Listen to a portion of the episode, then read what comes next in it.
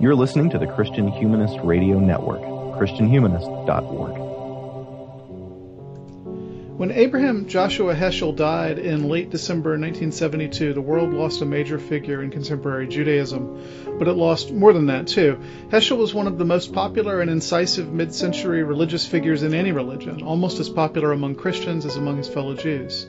He was a prominent supporter of the civil rights movement and a personal friend of Martin Luther King Jr., and his work influenced later public intellectuals from Cornel West to Walter Brueggemann. I'm Michial Farmer. Our guest today on Christian Humanist Profiles is Robert Erlewine, the Isaac Funk Professor of Philosophy at Illinois Wesleyan University.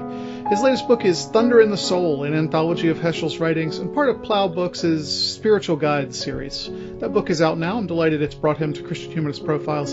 Thanks for coming on the show, Bob. Oh, thanks for having me. I think it'd probably be best to begin with a brief sketch of Abraham Joshua Heschel's life. It, it's really an extraordinary life. Uh, where, where did he come from, and what led up to his remarkable career as a public intellectual? Well, Abraham Joshua Heschel was born in 1907 in Warsaw, Poland. And he was born and raised in the world of Polish Hasidic Judaism and he he had a really kind of illustrious lineage on both sides right of his family tree. There were many major rabbis and intellectual leaders. And um as a young child at the age of 3 which was the custom when he started uh his formal education um he proved very quickly to be a child prodigy. And it seemed destined right? It seemed like he was destined to be a hasidic rebbe um, but during his teenage years, he became increasingly interested in literature and writing Yiddish poetry. And so, with the support of his mother, um, his father had died in an epidemic in 1916. He went to a gymnasium in Vilna for preparation for university. And in the fall of 1927, when he was 20, he went to Berlin. And at the time, Berlin was this major intellectual hub of science, literature, art, philosophy, but also uh, Yiddish culture and the academic study of Judaism. And so he submitted his doctoral dissertation in 1932. And uh, while he was working on it, you know, it, it became a book, a monograph uh, in 1936. And at this time, um, or shortly thereafter, 1937, he goes to Frankfurt, where he took over. Martin Martin Buber had offered him uh, a teaching position at the Jüdische Lehrhaus, which was an educational institute for Jewish adults. And um, he was desperate to find a job outside of Germany. You know, this is a time of the the Nazis are in power and uh, rising violence. And um, he re- he did receive a job offer from Hebrew Union College in Cincinnati, but he was having a lot of trouble securing a visa. And before dawn, then on October 28th, uh, 1938, police agents kind of entered his apartment and deported him along with thousands of others to Poland. And again, in Poland, he's struggling to get a visa.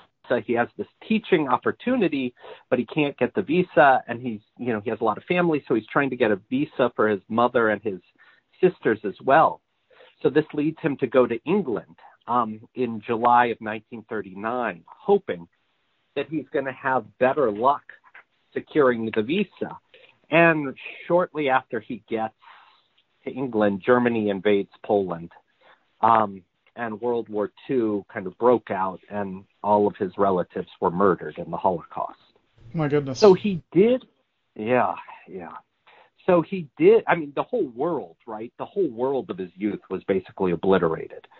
Um, he did secure a visa finally, and he arrived in Cincinnati in 1940, where he uh, he lived in a dorm room while he taught, and uh, he learned English and he wrote a lot. Um, and at, by 1945, he, he joined the faculty at the Jewish Theological Seminary, which was the real the, the hub of conservative Judaism in New York. And a, a year later, he married the classical pianist uh, Sylvia Straus. and he, you know, during this time, he wrote a lot of his his major kind of theological works: "The Earth is the Lord's," "The Sabbath," "Man's Quest for God," and "Man is Not Alone." Um, and increasingly during the 1950s, he started playing the role of a kind of the public intellectual. He was invited to lecture at national forums, including the White House Conference on Children and Youth in, in January 1963. Oh, sorry. And, and then in January 1963, he delivered a keynote address uh, at the opening plenary session of the National Conference on Religion and Race.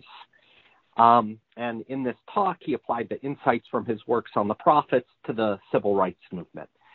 And it was there that he first met Martin Luther King Jr., who was also giving a plenary address. And they quickly became friends and collaborated on a number of things. So after the police assault on nonviolent black protesters in Selma in 1965, Heschel began participating in rallies and protests. Uh, he participated in the famous march from Selma to Montgomery alongside King and other civil rights leaders. Um, and in addition to the civil rights movement, he was also involved behind the scenes um, with kind of with Vatican officials in drafting uh, Nostra Aetate, and um, and he was also a leader in the kind of anti-Vietnam War movement, working with a number of prominent Christian thinkers, and you know was was very influential in that. And then um, and then he he passed away in in 1972.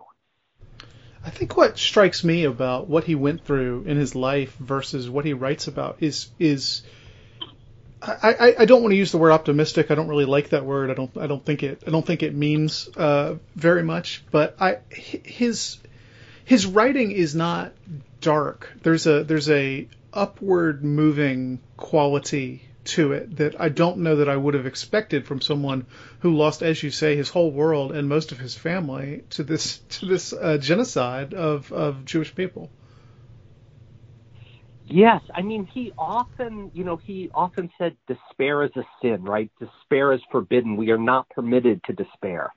And there are moments in some of his even his major books where you can see the Holocaust looming in the background just underneath the the written word.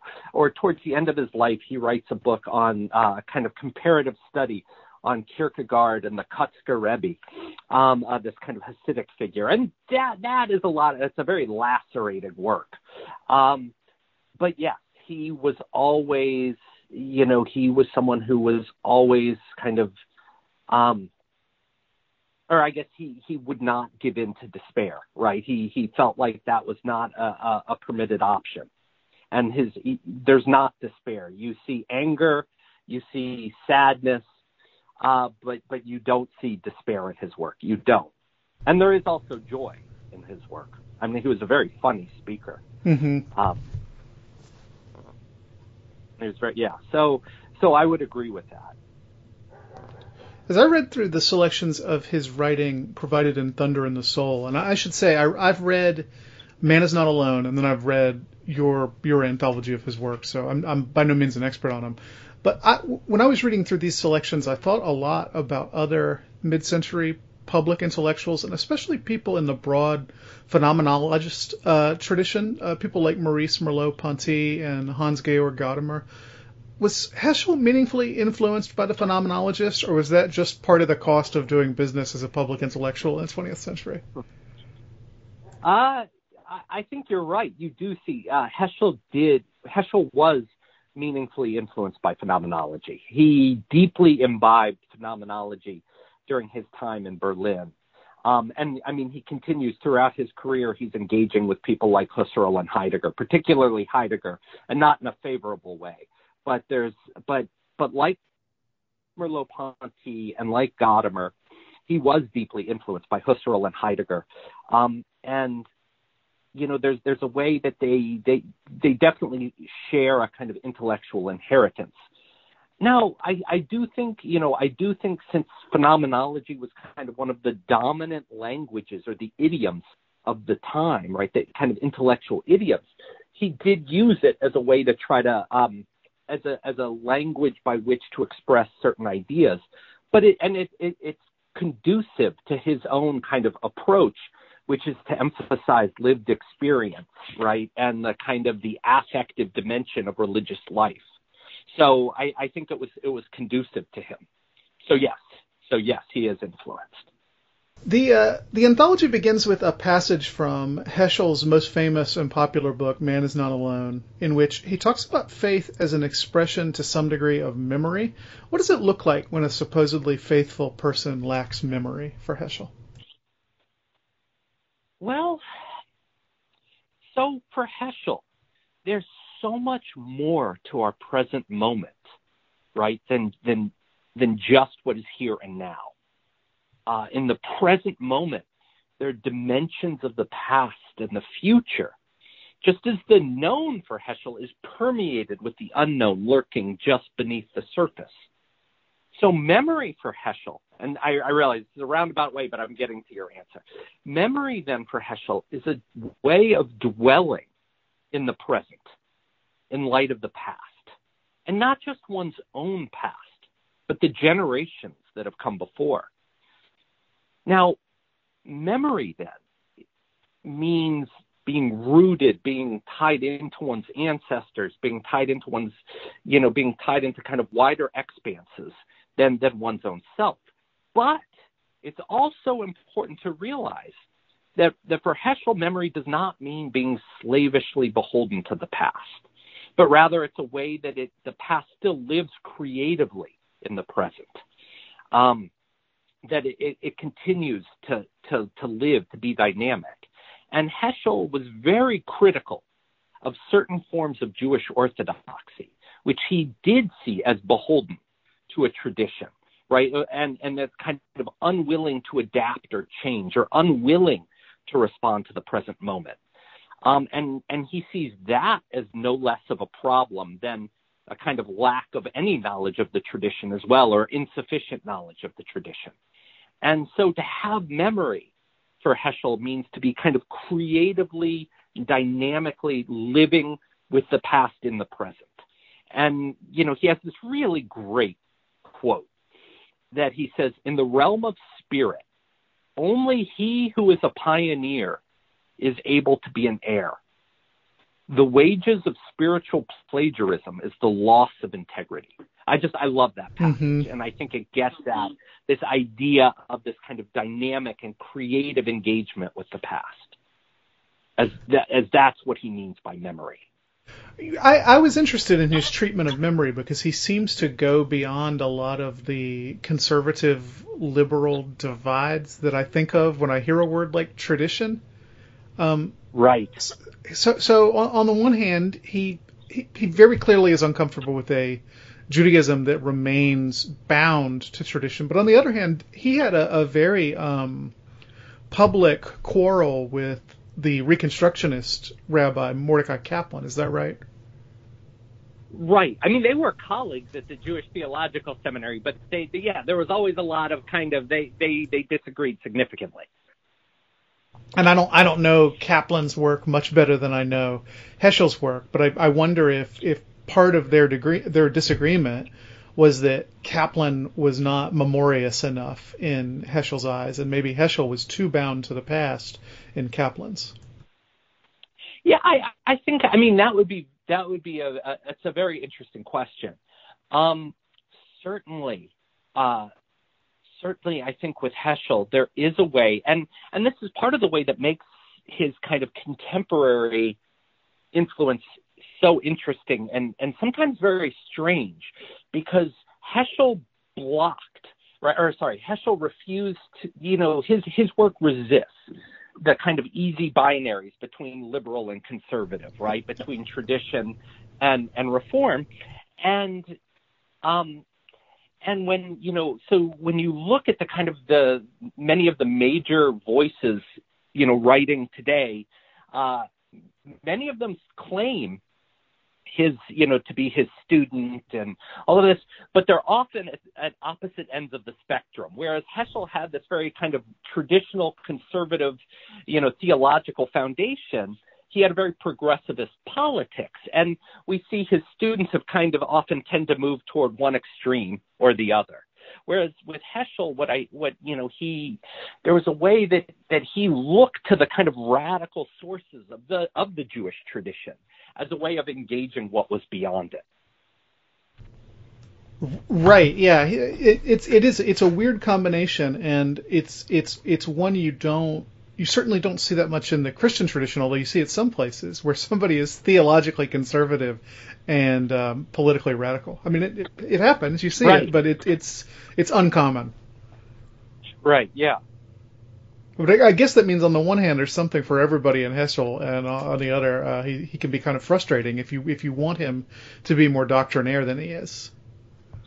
Right. I, I, I would imagine that is true. I think that is true. I mean, he is he goes his own. You know, he he's a very kind of independent thinker. He does not toe any sort of party line, and that I, I has been source of frustration for people. Sure. Another thing I was struck by in his writing is his emphasis on wonder or reverence as a response to what Gabriel Marcel calls the mystery of being. What does it mean for us to respond to the world with a sense of wonder, and how do the various alternatives to wonder dehumanize the people who take them? Good. So, yeah, that's a good question. So, at the core, I think, of Heschel's theology, right, is this desire to cultivate a sense of awe and wonder, right? And and to do this, he, he emphasizes this kind of this level of immediacy, right? The level of immediate experience. And again, here we see the phenomenological. Uh, I don't know if it was phenomenology that directed him to this. I don't suspect so, but I think phenomenology is a very conducive uh, methodology for engaging this sort of exercise, right? And what he does is he he sees the level of immediacy uh, as the place where wonder and awe live. And so he's he's very critical uh, of, of traditional philosophy of religion, you know, which which tries to prove God's existence or to move from what we know concretely to you know to bigger questions about God's existence or so on, and rather what he tries to do is he tries to show us how the known, right, the world around us is so much more awe inducing, amazing, and strange than we often kind of acknowledge, that we, we grow numb to it uh, as we approach it through kind of our, you know, with, with ideas of use and mastery and, you know, the everyday, and we lose sight of wonder. And so he tries, so much of his work is trying to recover that wonder. And for, for Heschel, mystery and wonder are accessible to everyone, at least on this lived immediate level. The problem is it gets these, these senses or the, these, I don't even want to call them senses, right? These, these levels of awareness are jettisoned or they're, they're lost or dismissed as irrelevant as we move into kind of codification of ideas and arguments. And so to get to the latter part of your question about the kind of dehumanizing what what happens as people lose sight of wonder, right?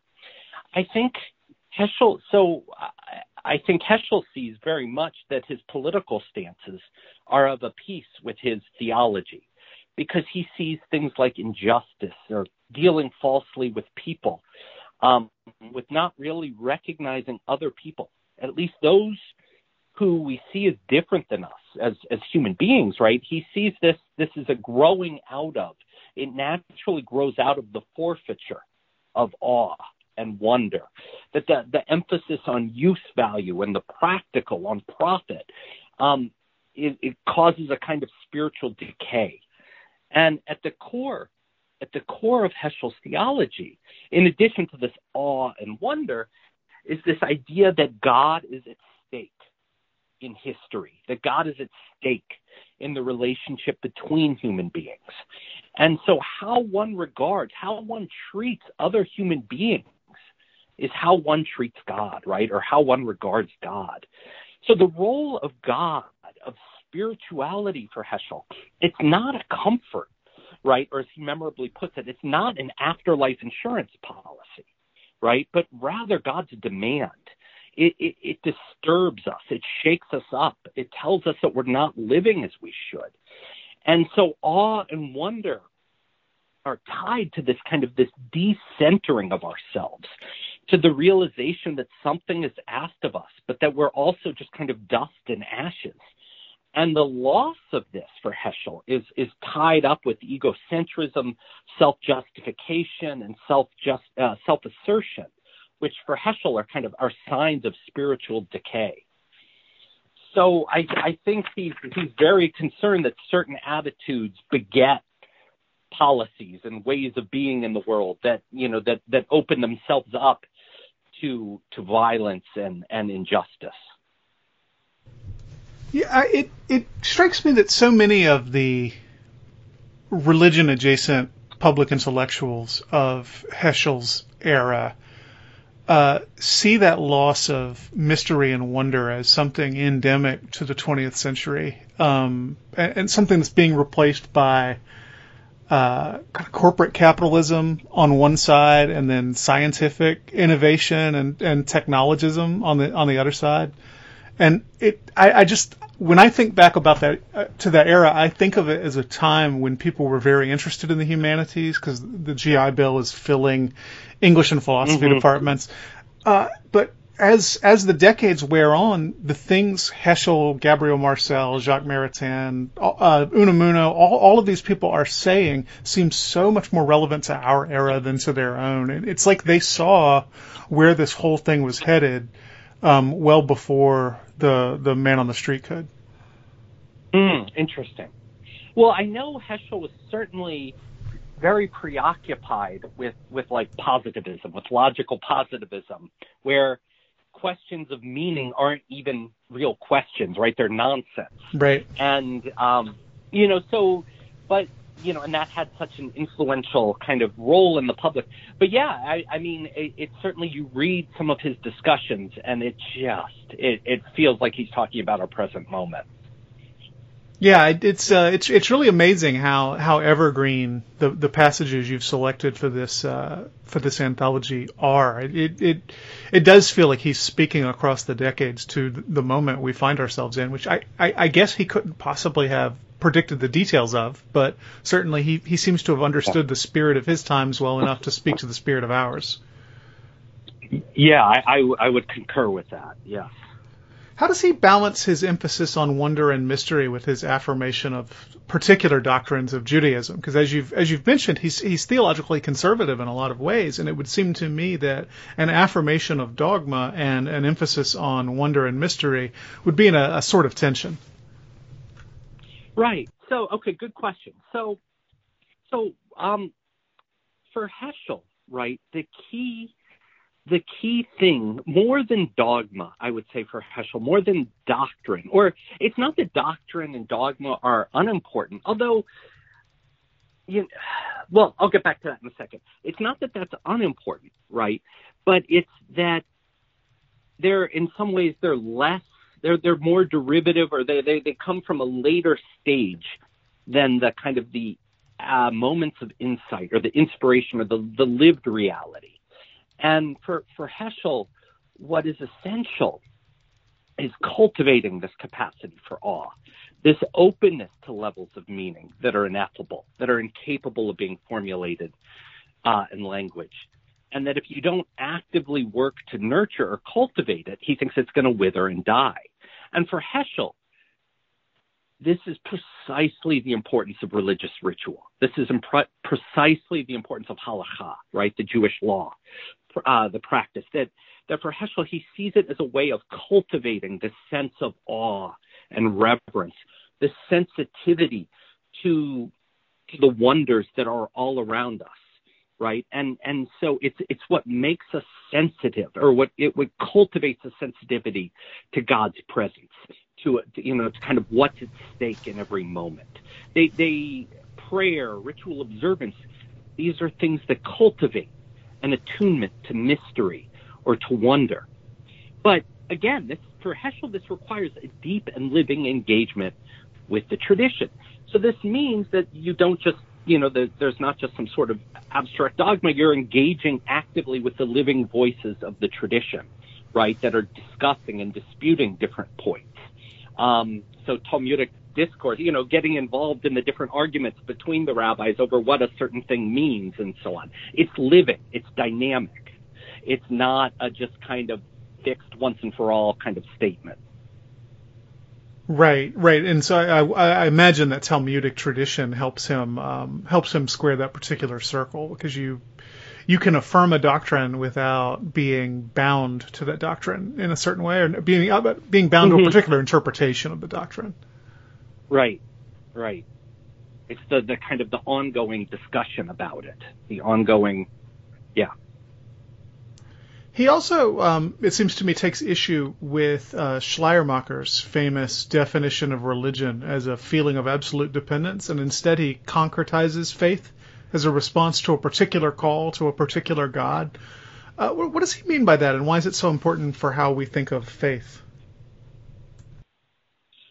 Uh, so I think Heschel actively resists this idea of spirituality as something internal to us, as about kind of feelings, right? Whether from its Schleiermacher or the positivists, that there's, you know, it's just that there's nothing correlating. Um, and not that Schleiermacher says that, but the, the positivist. But he instead, Heschel is concretizing faith as a response, right? He sees faith.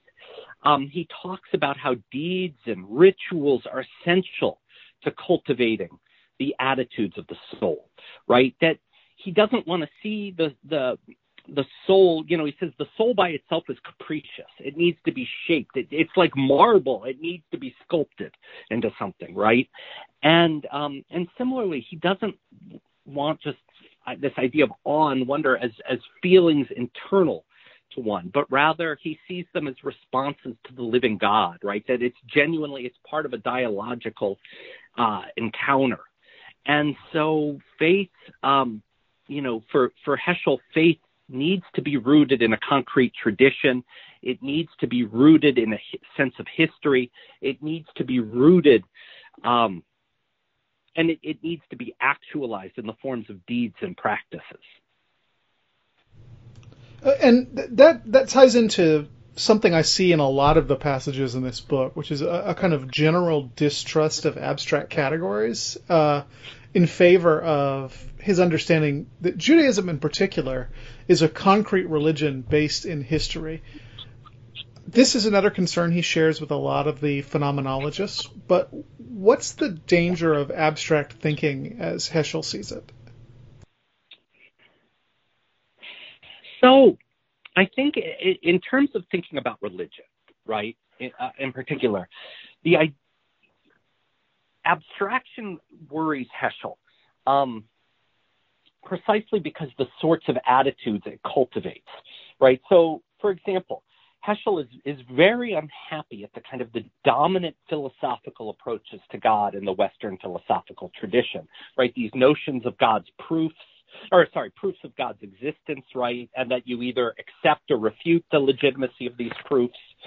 And Heschel isn't really interested in the proofs of God's existence. He doesn't think they're convincing, but more importantly, he thinks they, they, they cultivate a fundamentally erroneous and deeply problematic way of thinking about God that he also sees at play in other problems in modernity and, and, and so on, that, that he sees it as of a piece with the modern mindset, which demands a certain sort of verification uh, that the subject or the self grants as to whether something's real or not, right? And and he says this this approach then makes God's existence a question, which it's then up to the self to believe in or not. Uh, and, and and this is this kind of this mentality that it's up to us, it's up to our minds to judge what counts as real or not. The subject is supreme, right? The world exists laid out before the self, and the mind then determines what is the case and what is not. Reason is the ultimate arbiter. This, for Heschel, is is not conducive to genuine religiosity. He wants a different approach because for Heschel, you know, he, he frequently uses this language of the the pious person. For the pious person, God is the real subject, and the human or themselves, the self is but an object to God, right? And it's it's this idea of like decentering the self, and that that God is not some sort of abstract point of information to be known or or judged, but rather a, a living encounter that is that that kind of de- that decenters the self, right? So in many ways, he's reversing the direction of the proofs of God's existence. Uh, you know, not to, to begin with what we know and then move on to grasp, you know, what the unknown, but rather to, to realize that mystery, um, this, this mystery that permeates everything that's available to us in the world of senses, that decenters the self, um, and and so this in in many ways is what he's trying this kind of this faith that's sensitive to the stakes of what's going on around it right? Of the the miraculous nature of the moments in which we live of, of every moment of the fact that there is a world at all that we're dwelling in. And you know that that's so it's a kind of he's he's trying to break what he sees as this this orientation around the subject and the knowing subject, right? To a, a, a faith that is uh, more decentered, that that is rooted um, in a kind of feeling of encounter. Right, right. So that it's, it's neither, so that it's neither abstract and, and kind of logicalized, nor is it merely subjective. It's it's right. It, yeah, it's it's about your encounter with this particular God who has worked in the world in these particular times and places and is continuing to work in the world. Right. Right. Uh, the Bible was obviously very important to his thought, but the prophets were particularly important to him, and he wrote a book just on the the prop. Uh, is that his uh, doctoral dissertation that got published, uh, the prophets? Right. Well, so so his dissertation um, uh, Das prophetische Bewusstsein, or the prophetic consciousness, right? It gets published as Die Prophetie in 1936, which is just a slim book. It's a very, um, it's a fascinating book, but it's a, you know, it's it's very, it's a slim book, which when it gets translated into English as the prophets in the 60s, it's vast, he vastly expands it. Okay, so and, so the uh, the book we know as yeah. the prophets is not just his doctoral dissertation. Right, right. No, it's taking it's it's taking some of the key insights, but it's it's adding and and expanding them quite a bit. What role did he see the prophets as playing in the historic lives of the Hebrews and in the modern world? So to to go back, um, well, okay, so so for Heschel, the prophets. So his work on the prophets are a, it's a kind of a strange mix because on the one hand, there, his his work is it's rooted in comparative religion and solid philological scholarship. But on the other hand, he sees a kind of existential urgency to it, and it's ripe, and it opens up all of these sort of theological dimensions. So, what Heschel? Uh, so there there are a couple things. So, ostensibly in working on the prophets, right? He's challenging, particularly, you know, he's he's challenging regnant views of the Israelite prophets in biblical criticism, right? Where they're either reduced to some sort of broader international phenomenon that they're, you know, equivalent to oracles or diviners in other cultures, or viewing prophecy as a kind of pathological uh, term, like a result of mental illness, right? And these were dominant ways of rendering the prophets dispensable in Protestant scholarship, particularly German Protestant scholarship at the time. And um, so he he's he's rejecting this, and he's trying to when he looks at the prophets, right? When he looks at the prophets, he's he's trying to clear away the obstacles that prevent us from from seeing what they're up to and what you know how they get subjected to all these distortions and that involves then uh, a major critique of the philosophical notion of God, right? The, you know, Aristotle's unmoved mover, or the emphasis on omniscience, omnipotence, and so on. And instead, he insists upon God's pathos, right? God's vulnerability, that God is emotionally, that, that God is vulnerable to what happens in the world, right? This is not the distant God of ethical monotheism, but a God emotionally involved in history, a God that's vulnerable because it's emotionally invested.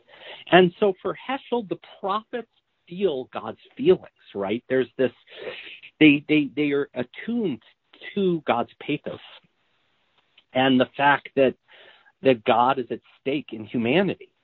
And so the prophets are not prudent right? They are not willing to keep religiosity just a kind of nice thing about fine feelings, but that social concerns, right? Injustice. These, these are precisely theological concerns. And so, you know, as he's translating, you know, as he's working on translating this into the, you know, the English speaking world in the, the 60s, the late 50s and 60s, he's, you know, this is this moment with the, you know, the civil rights movement is raging all around and the Vietnam War. And, you know, these, these are, he thinks these, these are precisely the sort of things that the prophets would not remain silent about. Sure. Yeah. So, so is it is it right to say that he sees somebody like Martin Luther King as a as a prophet in that Hebraic tradition? Absolutely.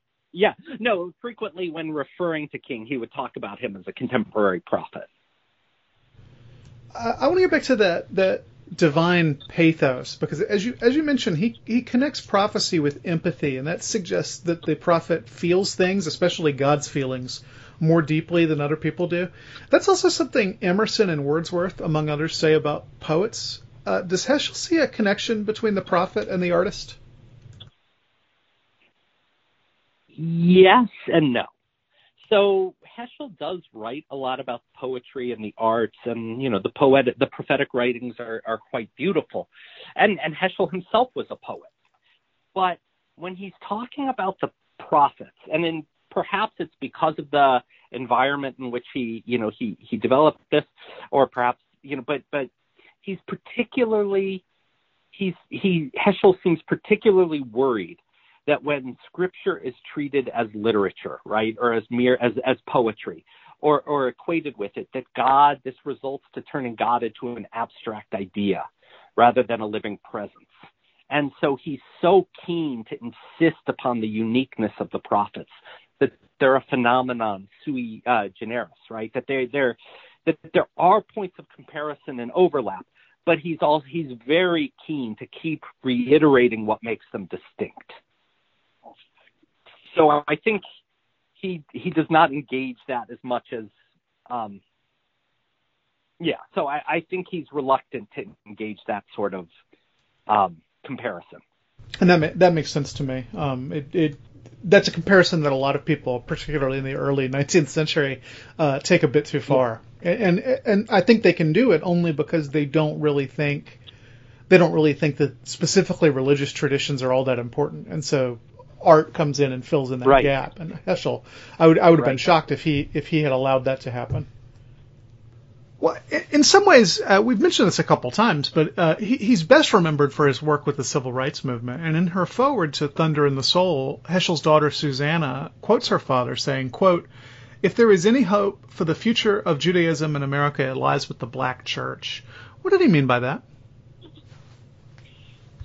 So I think you know, so so Heschel is, is a rather unique figure in the American landscape. He not only had, you know, close relationships with all the different branches and uh, of Judaism, right? But he was also he enjoyed a number of close friendships with a number of the most prominent Christians of his day.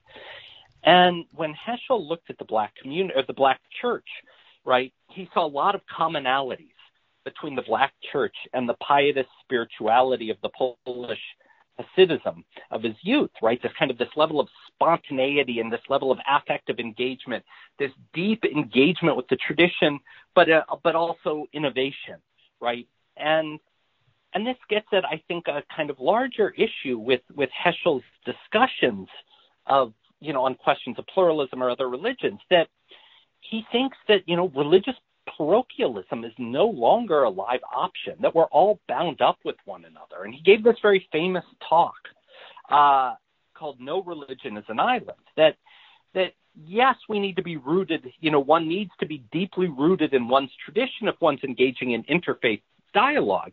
But this doesn't mean that one rejects or ignores those who belong to other traditions. And in fact, he sees it as imperative that different, you know, that this kind of religions help one another. And I think he's very concerned about American Judaism. He's very concerned that Jews are becoming white you know, in America, this kind of whiteness, this kind of Mhm. comfortable middle class, you know, upper middle class existence, and that the religiosity is becoming stale. It's becoming commercialized, and he he's very worried about that, and he sees much more vitality in the black church than what he often sees in, you know, the kind of many of the the institutional kind of bastions of of Judaism in America.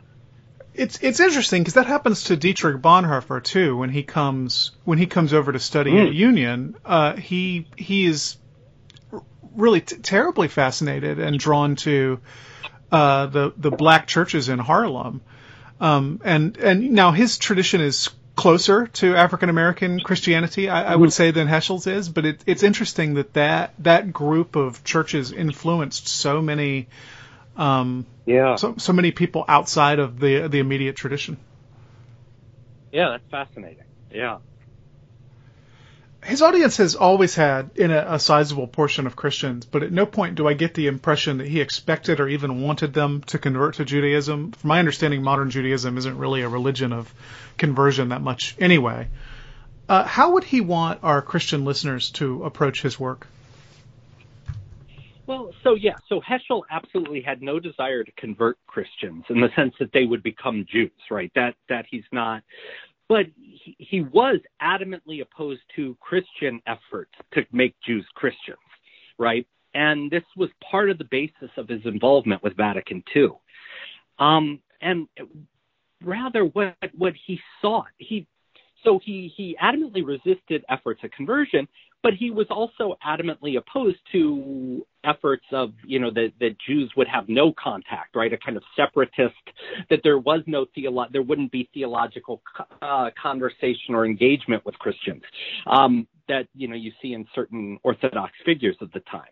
Rather, Heschel looked and he saw Jews and Christians that, that yes, they have tr- there are tremendous differences, but they have a lot in common. And for Heschel, what's so essential, more important than the differences, is a shared conviction in this idea of God's pathos, right? That God cares about the world, that God is involved in the world, that God's at stake in the world. And of course, then for Heschel, there are going to be deep and substantive disagreements. Um, and these disagreements are important and they should be respected. But I mean, the last thing Heschel wants is for interfaith to lead to a kind of loss of religious difference, right? That there's some kind of homogeneity that gets supported that's this kind of watered down version of, you know, he, he's very opposed to that. But, but rather that he thinks there's beneath these, you know, very important distinctions, there's this shared level of a lived reality, right? Beneath the codifications and the abstractions, what he often calls depth theology, right? That there's this level of depth and personality. And on this level, there can be really profound interactions between people of different faith communities. But what's required then is a, a, a sort of humility, right? That, that no religion has a monopoly on holiness. And so for Heschel, he thinks now more than ever, you know, these with the rise of commercialism, secularism, all of the, you know these things that he's so he's he's so frightened about what what will happen to religiosity. He thinks that these traditions are much better off cooperating in the sense of sharing resources and en- engaging that rather than sort of proclaiming that they alone are right and that others are wrong. So I think he was very interested. You know, I mean, he actively read Christian theology. He had very close friendships with uh, you know he was he was very close friends with Reinhold Niebuhr um, and a number of other really major theologians. And you know he was he he, he valued their thought their ways of approaching issues.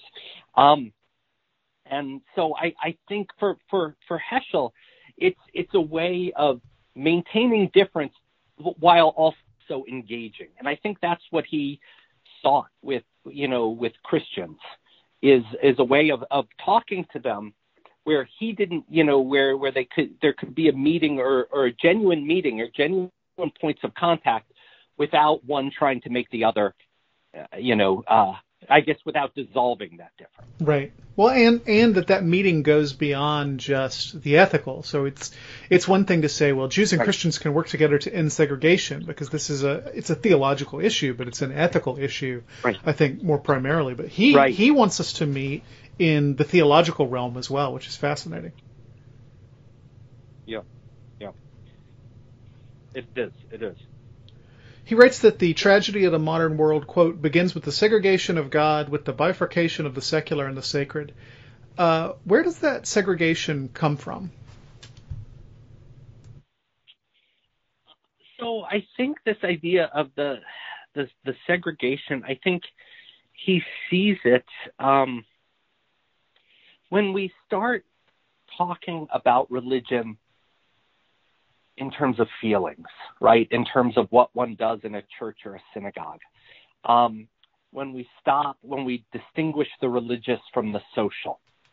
Uh, so, so uh, you know, this is where that segregation creeps in. So I'm thinking. So, for example, in his the very the the talk he gave, that religion and race talk that I had mentioned earlier, he in this he quotes a minister who had criticized Martin Luther King, right?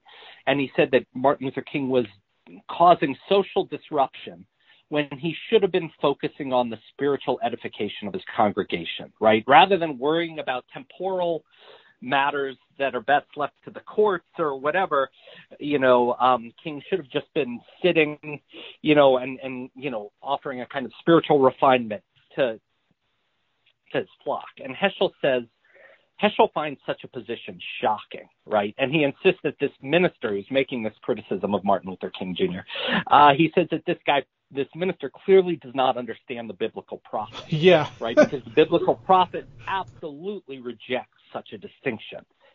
And so for, for Heschel, you know, again and again, he's saying that the, these moral and political concerns are spiritual concerns, right?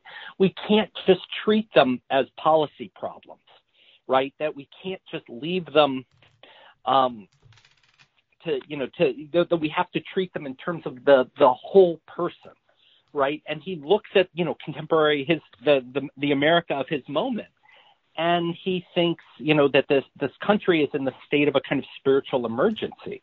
But he also says that he also thinks it's this tremendous spiritual opportunity, right? And he, you know, when he talks about Pharaoh, you know, and he talks about Exodus a lot of times, he says, you know, Exodus was not only, uh, you know, Exodus was a tremendous lost opportunity in addition to being this miraculous narrative because the Egyptians could have left the Pharaoh with the, the Israelites, and that did not happen.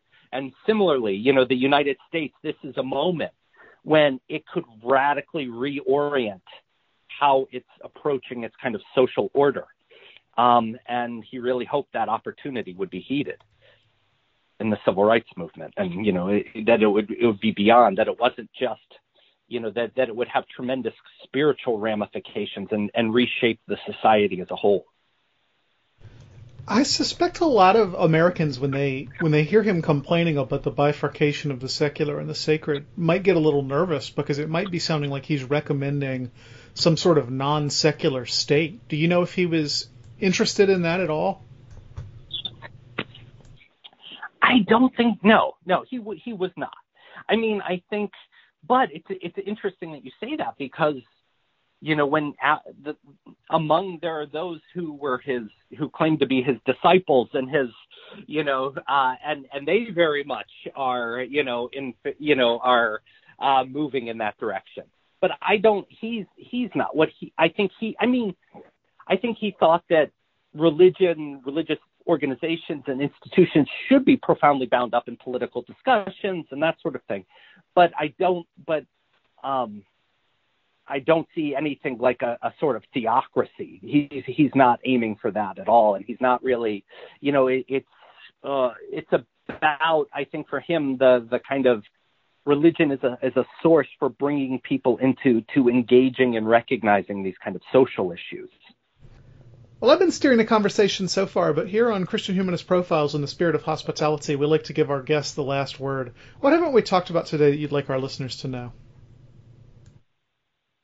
Well, what what consistently amazes me about Heschel is, and and we've talked a little bit about this, but it's about how prescient he continues to be.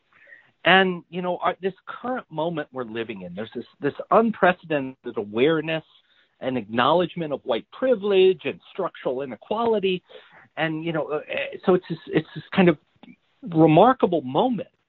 And I think Heschel provides a good guide on how to be an ally, right? Or how, more than that, how to look, how to reach within the Jewish tradition in order to reach outside of it.